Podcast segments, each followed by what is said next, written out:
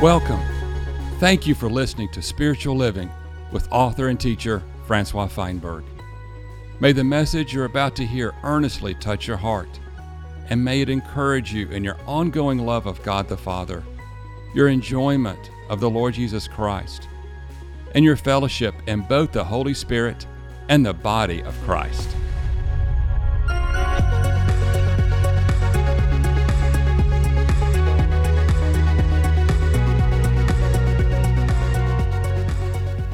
As the Apostle Paul dictates to his scribe Tertius his understanding of the gospel and his experiences in the grace of God and in the Spirit of God and in the life of God, we finally come to chapter 8, verse 28, as we have it in our biblical numerical system. And you may know verse 28 very well. After all, it's perhaps the most beloved Bible promise in all of the written Word of God. And it states that we know all things work together for good to those who love God and to those who are called according to His purpose.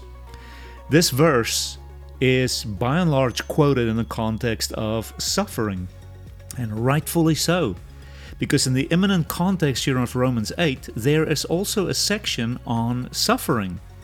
Let me explain. Starting in Romans 8, verses 17, it's as though you have a bookend of glory. Paul speaks about us being the heirs of God and the joint heirs of Jesus Christ, and how God is going to glorify us. Then, if you come to Romans 8, verse 28, he says things are going to work together for good, and we have been predestined to be conformed to the image of Christ. And in verse 30, God is glorifying us. And you have these two bookends of glory. We're the heirs of God, the joint heirs of Christ, and we're going to be glorified. And then here at the back end, you have the purposes of God. We're going to experience Christ likeness and the image of God, and we're going to be glorified. And it's the other bookend. And right there in the middle, you have Christian suffering. And that's why this verse means so much to us because it is in the context of difficulty. Come with me, look again at Romans 8 verse 17. It is here that Paul introduces us to Christian suffering. He says, If indeed we suffer with him, that we may also be glorified with him. Also, notice in verse 18, there again is Christian suffering, for I consider that the sufferings of this present time are not worthy to be compared with the glory to be revealed upon us. Again, there's the word suffering. As if Christian suffering is not enough, in verse 19, 20, 21, and 22, Paul introduces creation also subjected to suffering. In verse 19, creation is anxiously, eagerly awaiting the manifestation of the sons of God. In verses 20, creation experiences vanity and uselessness. In verses 21, creation is subjected to slavery and corruption. In verses 22, creation groans and travails in pain. And it's as though Paul is saying not only are we the sons and daughters of God going through a tough time, but also the very planet upon which we live that's subjected to time. It is also going through heartache and, and, and birth pangs, is the literal word that Paul would use. In verse 23, Paul resumes the suffering of the individual son and daughter of God and us as the body of Christ collectively. And he talks about how we even groan within ourselves and how we have this anticipation for the redemption of our body. In verses 24, he says that even though we are Christians, Even though we are the sons and daughters of God, we don't fully see all of the things of God manifested yet. We live in this tension of mystery, and so we've got to stay in hope. In verse 25, he says, We have to endure in this hope. Things are not quite coming together right now, it's not quite adding up, but we're in a process of fire and trial and tribulation, and we have to stay the course through endurance. In verse 26, he says that we don't even know how to pray in our weakness. When we are struggling, when we are suffering, at times when we are despondent and confused, and we cannot make sense of the hand of God in time and upon our lives, he says we don't even know how we should pray. We don't know even how to approach God and say, Lord, what are you doing? And so there is, in part, despondency, in part, there's ignorance, in part, there's confusion, and we have weakness all around.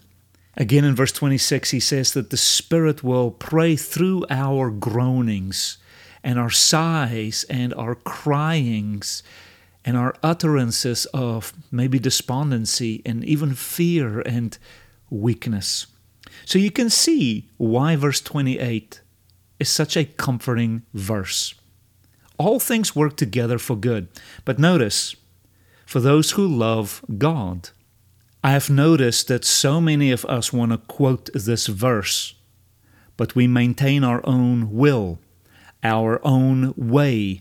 We stubbornly dig in our heels and remain in the flesh, in our carnality and in our natural thinking, our natural paradigms, and we love to hang on to control.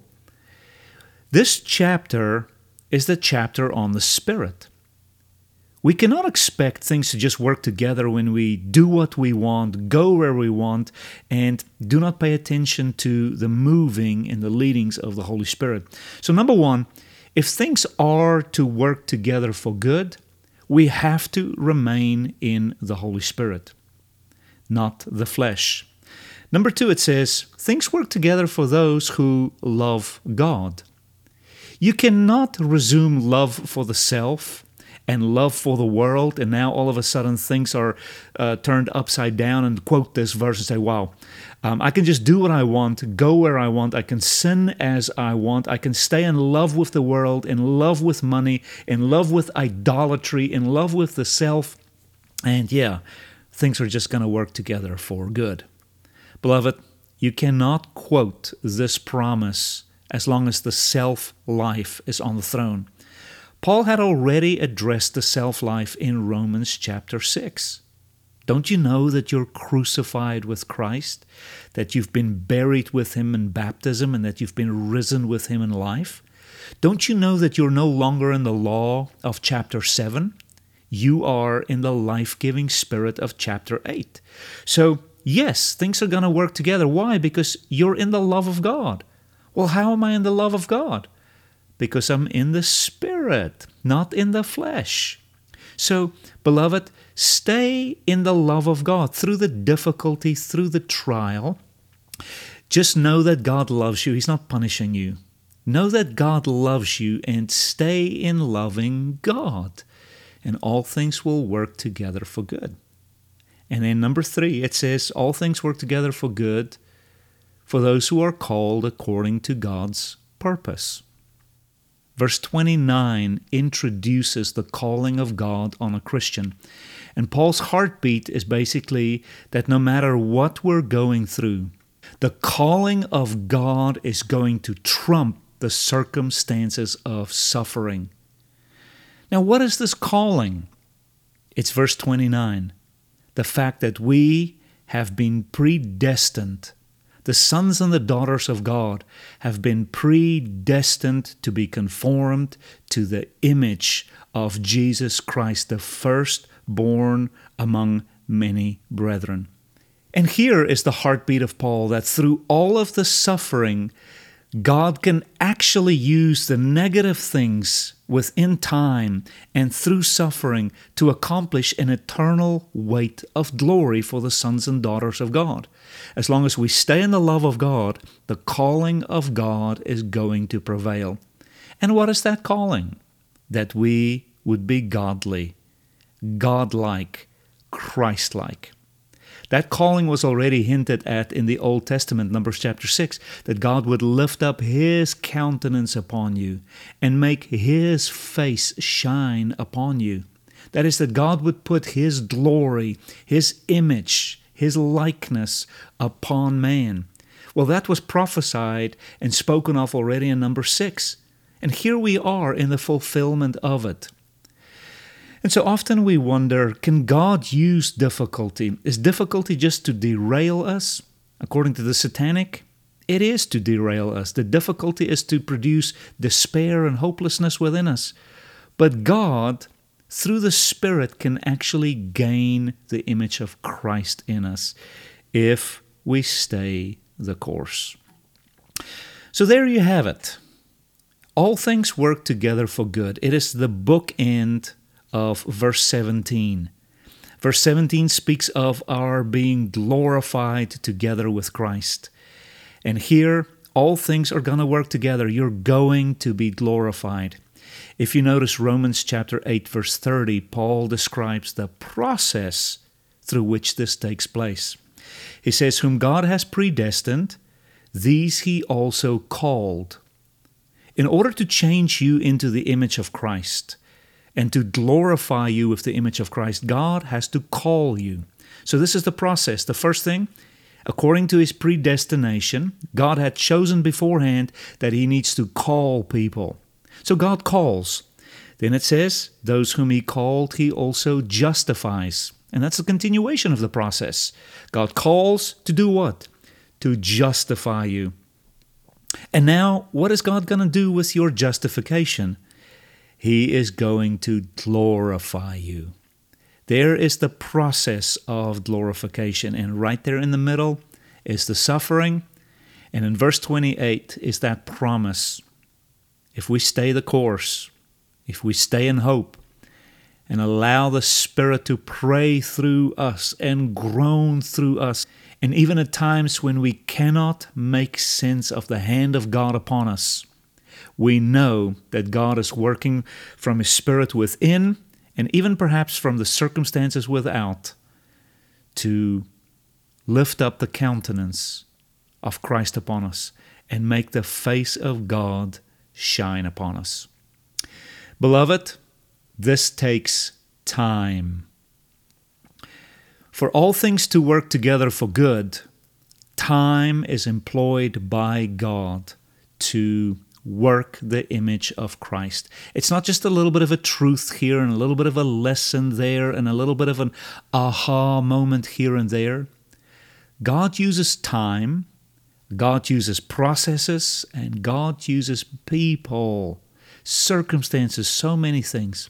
But in particular, every moment of every day, of every month, of every year, and of every decade. As long as you live in time, and as long as you are subject to time, God is going to employ time to cause all things to work together for good. As long as in time you stay in the Spirit, in time you learn to pray in the Spirit and hope in your Lord, and as long as in time you walk away from the flesh and put your mind on the image of Christ that is being burned into you, substantiated into you, built into you, worked into your system. I want to play a clip for you where I ministered on the issue of time to a group of believers and I exhorted them to stay in the processes of God. Take that message of time and couple it with this verse all things will work together for good. And just consider that as long as you are alive, God will use this aspect of time and all of the elements within time to conform you to the image of His firstborn Son, Jesus Christ our Lord.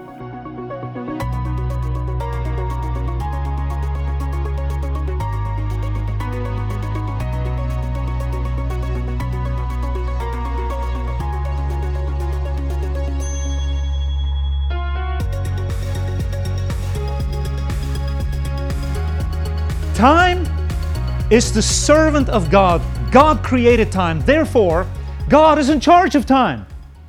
God created this span, and of course, I'm hardly sure how it all actually began. I'm even less sure how it all is going to wrap up. Unless you're an American that knows how the end time's going to happen, I'm African. I don't know how it's going to happen. But let me just tell you, we are stuck here in the middle of time.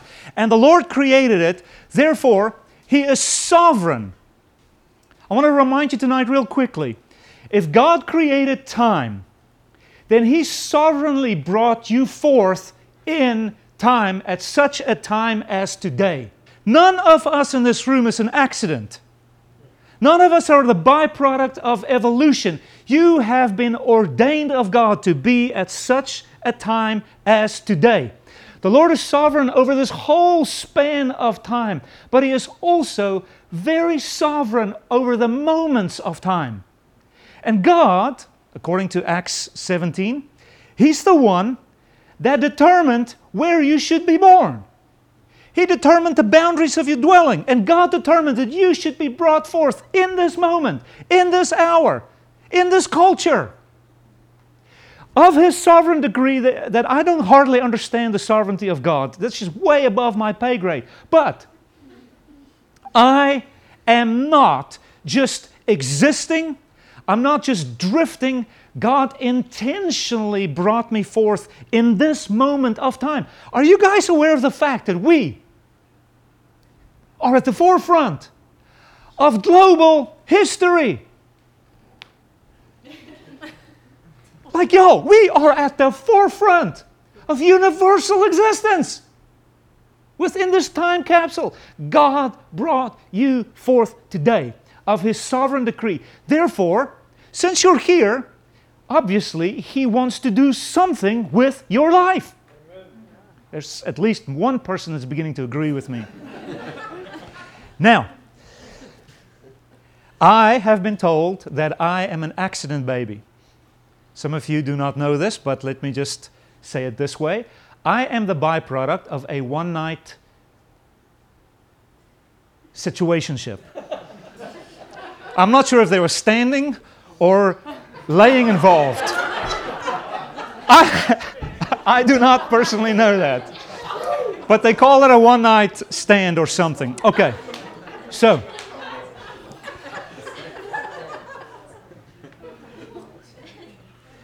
I am an accident as the common wisdom goes. Until I learned that God sovereignly brought me forth, I have no control over how my parents got me here. But now that I am here, I am in time. I'm a part of this time continuum. I'm even at the forefront of global. That just about does it for me right there. Now that I am in time under the Lord, God is wanting to use me in this culture, in this moment. I have a couple of years in which God wants to do a work not only in me, but a work through me. And so I've given my life to the Lord. And when I gave my life to the Lord, I gave, in a way, time to the Lord and said, Lord, I am here for your time. I am here for your purposes. And I want to ask you tonight God's brought you forth. Do you belong to the Lord's purposes in this day and age, or do you belong to the culture's purpose? God brought you forth. Is He doing a work in here? Because not only does He want to work in here, He wants to work through you. You are by divine design. Therefore, you are qualified and fit for the Master's use. Can I ask you, now that you're living, are you just existing and cruising and lollygagging? Or can I just appeal to all of y'all that now that you are here, God's wanting to do good things, big things, meaningful, influential things through your life? Doesn't care how you came into this life, but now that I am here, I want to appeal to everyone to give Him your life and say, Lord, I exist in this moment of time for your pleasure, for your purposes, and for your interests in this earth. Time is created by God, and time is constant. And so, every second and every minute and every hour that ticks by, God is wanting to work in your life. In John's Gospel, chapter 5, verse 17, Jesus makes a remarkable statement. I just want to remind you of this statement. He says, My Father has been working until now, and I also am working. As long as there is time, God will constantly be working in your life. Since He created time and I am submitted to time and I live in this dynamic of time, you better believe 24 hours a day. God is interested in your existence and living in time and is wanting to work in your life. So let me speak to that for just a second. For many of us, we pick the seasons that God should work with us.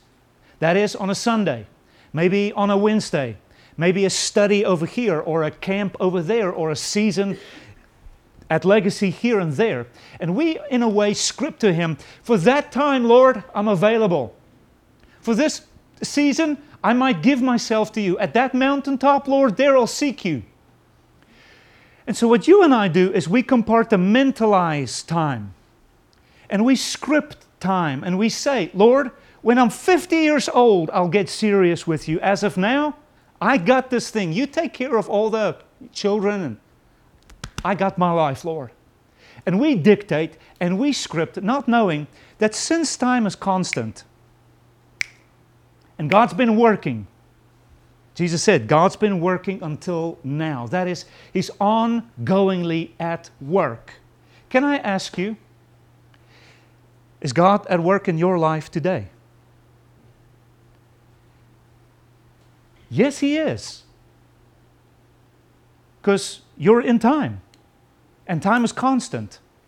So He must be constantly working. But is the Lord getting through to you? I want to challenge each one here. Do you script when the Lord is allowed to work with you? God, Sunday morning, come on, bring it on. Are you living a compartmentalized life, or have you come into a rhythm where the Lord has access to you every second of every day. Time is of God. Therefore, you're sovereignly here. You're divinely here. You're intentionally here. Time is constant. Therefore, God is working in your life.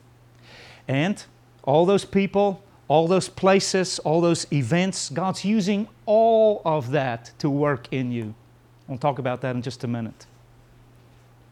So nobody in this room should say, but God's not doing something. God, where are you? Uh, God, why are you not? Sp-? There's nobody in here that can say God is absent.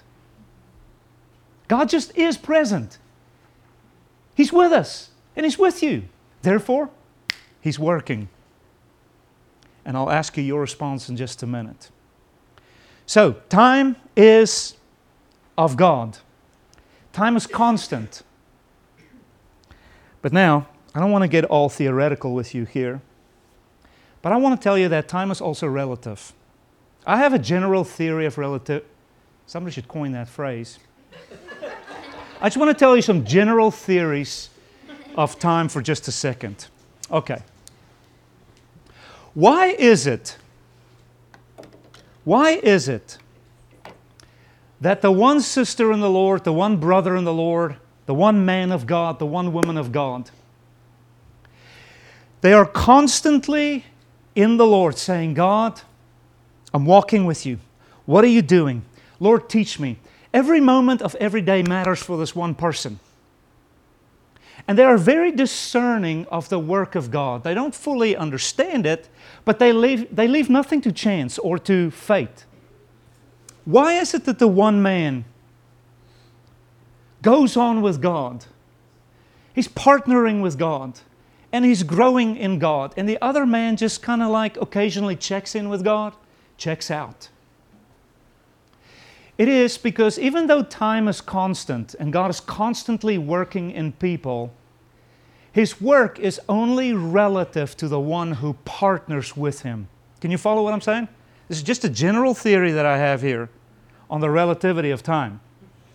The one person, day in and day out, he's calling on the Lord, he's trusting the Lord, and he's exercising his spirit, and he's discerning and he's discriminating. The, the, the, the hand of God is on him, and he accepts it and he partners with God, and he leans in, and he grows, and he matures and he walks with God.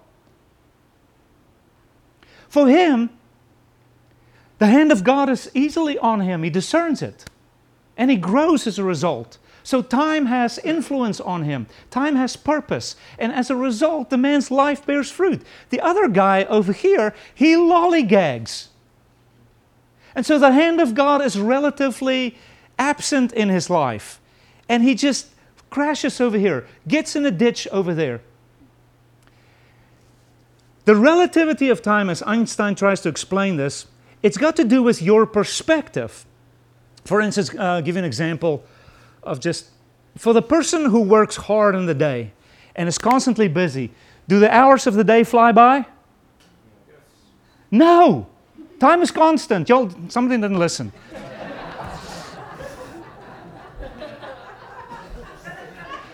you remember when you were all bored? You know, just how slow the hours of the day went by? You remember that? No, the hours is constant.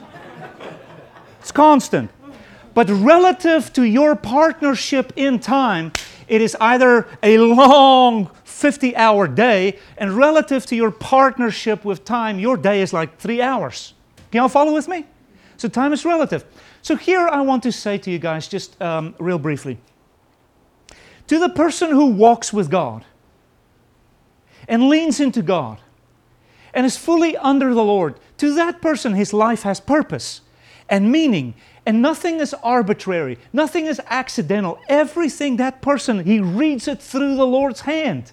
Because why? He believes he's of God. God is in him. God is working. God is constantly working. So his relative experience of the hand of God is awesome.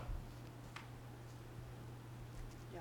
The other person, constantly just checks out, doesn't partner with the Lord, disobedient, slow obedience, lollygagging, sloppy, not praying, not leaning in. Not tr- for that person, the Christian life is kind of like a drag. Can y'all follow with me? I've been thinking about this for some time. How do you maximize every day so that your life matters? Sunday matters. Monday matters. You put your hand to a plow and you work. And to that person who's engaged every single day in this time capsule, he feels like he's living a full life after 10 years. 10 years might as well be 70 for the man. 20 years might as well be 100 for the man. He's alive, he's engaged. I want to be that kind of a person, right? Not snoozing, but engaged with your Lord. So I came up with this theory. See if you can follow with me. Every day, every day should be me, right? And Christ. Every day, walking with my Lord. It's kind of like it just makes sense to me here if we can just shorten this almost, it's like E every day is, is me and Christ, but life is not about me. I want to tell y'all, Christ should increase, I should decrease. I, so I think we should just give more to Christ than to me. So, why is it that the one person is bored with God? Because he's not living every day in union with his Lord, loving his Lord, walking with his Lord. God, teach me. What are you saying? God, where are we going? Um, I just want to encourage everybody in the mornings, you should kind of like get up out of your bed, like, Jesus, where are we going today? What are you doing today? I'm at the forefront of world history. I might as well make some history while I'm at it. Are y'all with me? And a person who lives a stunning life and a vibrant life and a vital life, and a person that lives an influential, fruit bearing life. For that person, Christ increases in his day. Christ is not only the increase on Sunday or Wednesday or an hour here and an hour there. That person lives and moves. His whole being is caught up in the Lord. I want to challenge everybody here that um, you're allowed to live a stunning life. Why not? We are at the forefront of it all. Why not live in such a way that you go down in history? And the word legacy is attached to the time that you were allotted to live on this earth. Amen. Every day, me, Jesus, square.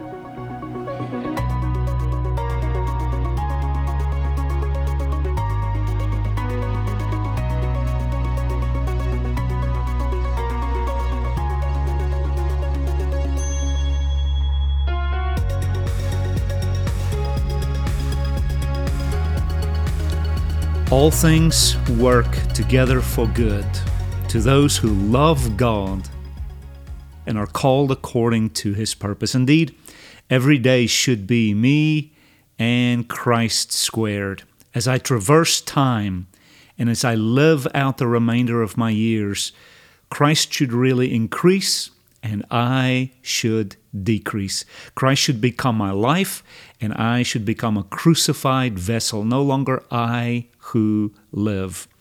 In Him I should live and move and have my being, and it's His image into which God has predestined us to be conformed. So God is at work. What a promise, what a comforting verse that amidst all the trial and all of the difficulty, God is at work. And we pray, and the Spirit prays through us, and the Father answers by causing all things to work together for the good. However, I dare not say that God is the instigator of difficulty or sin, or it is His pleasure to oppose us. Beloved, that is not uh, the, the MO of God. We do live behind enemy lines. We do live in a fallen world that has been subjected to vanity. And since we are a part of this world with two feet still very much planted on this earth, things are going to be difficult. It is of sin, and it is of the fall, and it is of the satanic. But in the satanic ignorance and the onslaught that we often face, God still trumps. God is triumphant over the agendas of the devil. Whatever Satan has meant for evil, God is well able to work through that even for our glory. I'm reminded of Joseph in the Old Testament who had a vision of glory and, and a vision of influence and, and a vision of usefulness to God. But his brothers, through jealousy, of course, threw him in a pit, sold him into slavery, landed in Potiphar's house, was falsely accused, and he went uh, uh, uh, by a detour that you would not script. No man in his logical mind would say, This is the way to become the, the second in charge of all of Egypt. And so it seems as though the satanic was directly opposed to the vision that, that Joseph had. And the satanic was to, to quell that, but God, even through the detours, worked his purposes because Joseph was called but he also stayed in the worship of God, in his faithfulness to God, in his obedience to God. According to Paul in uh, Romans chapter 8, he stayed in the love of God. No, it wasn't God who orchestrated the, the, the envy and, and throwing him into a pit and selling him and the false accusation. That was just the world system, even the satanic agenda. But God was not perturbed by it. His hands was not in a bind because of it. God is still working. Beloved, I cannot imagine some of the things that you have gone through and perhaps there are, like in the case of Job, no answers as to why certain things have happened to you. Certainly to the Christians in Rome, who eventually were persecuted by, by Caligula and by Nero and all of the emperors, there were no real answers as to why that happened. But still, through all that malice, God was at work. And that is what this promise is all about. God is going to bring forth the image of His Son. A mistake, though, that I often make is I read verse 28 and I think that in this time, in this life, God has to work all things together for the good. And often it doesn't. We know that in the second and third century, a lot of Christians were martyred for the name of the Lord Jesus Christ. We learn from Hebrews chapter 11 that in the Old Testament, a lot of those saints didn't see the deliverance that they had believed in and hoped for and prayed for. And sometimes you and I, we are not immediately delivered. In fact, Christians have been known to face some of the, the most horrendous um, tragedies known to, to, to mankind. What are we to make of this? This verse does not promise us temporal relief, and for many of us, by faith, we do overcome certain hardships, certain temporal affairs in this life that were difficult, and we praise the Lord for that. But those of you that do not experience the breakthrough, in fact, your days and seasons even get harder this verse is apocalyptic. This verse is definitely eschatological. There are days, again, hear me, that we experience breakthrough and deliverance and overcoming. But there are many, many believers throughout the ages that have experienced tragedy beyond imagination. And this verse speaks to them. Somehow, when we awake in the resurrection, we will be changed and transformed into the image of Jesus Christ. So we should not look at the here and the now and the things that we see. And we should not lose heart even if difficulty intensifies.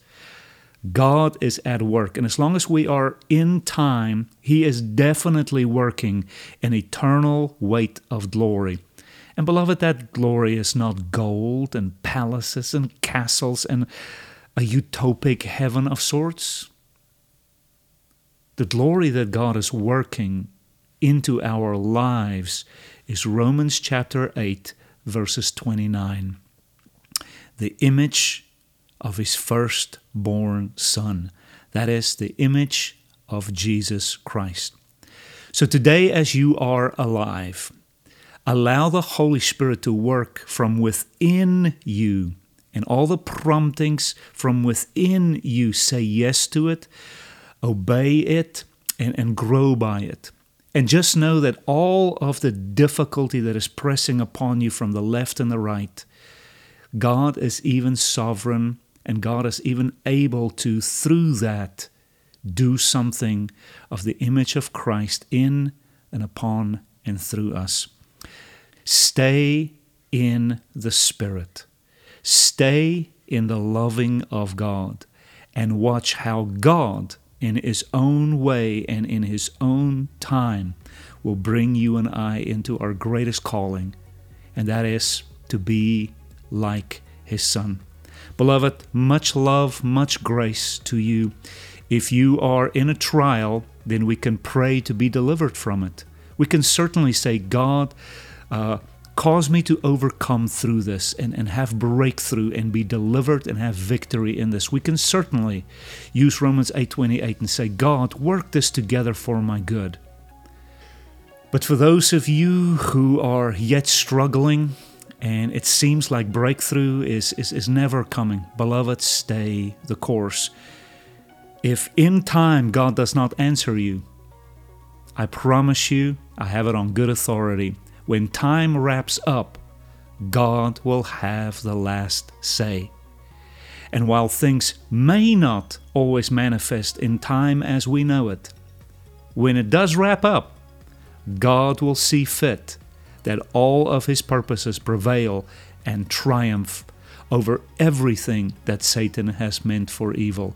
And we will awake and we will be resurrected in the likeness of the greatest person in the universe, the Son of God, our Lord Jesus Christ. Until that day, beloved, stay the course.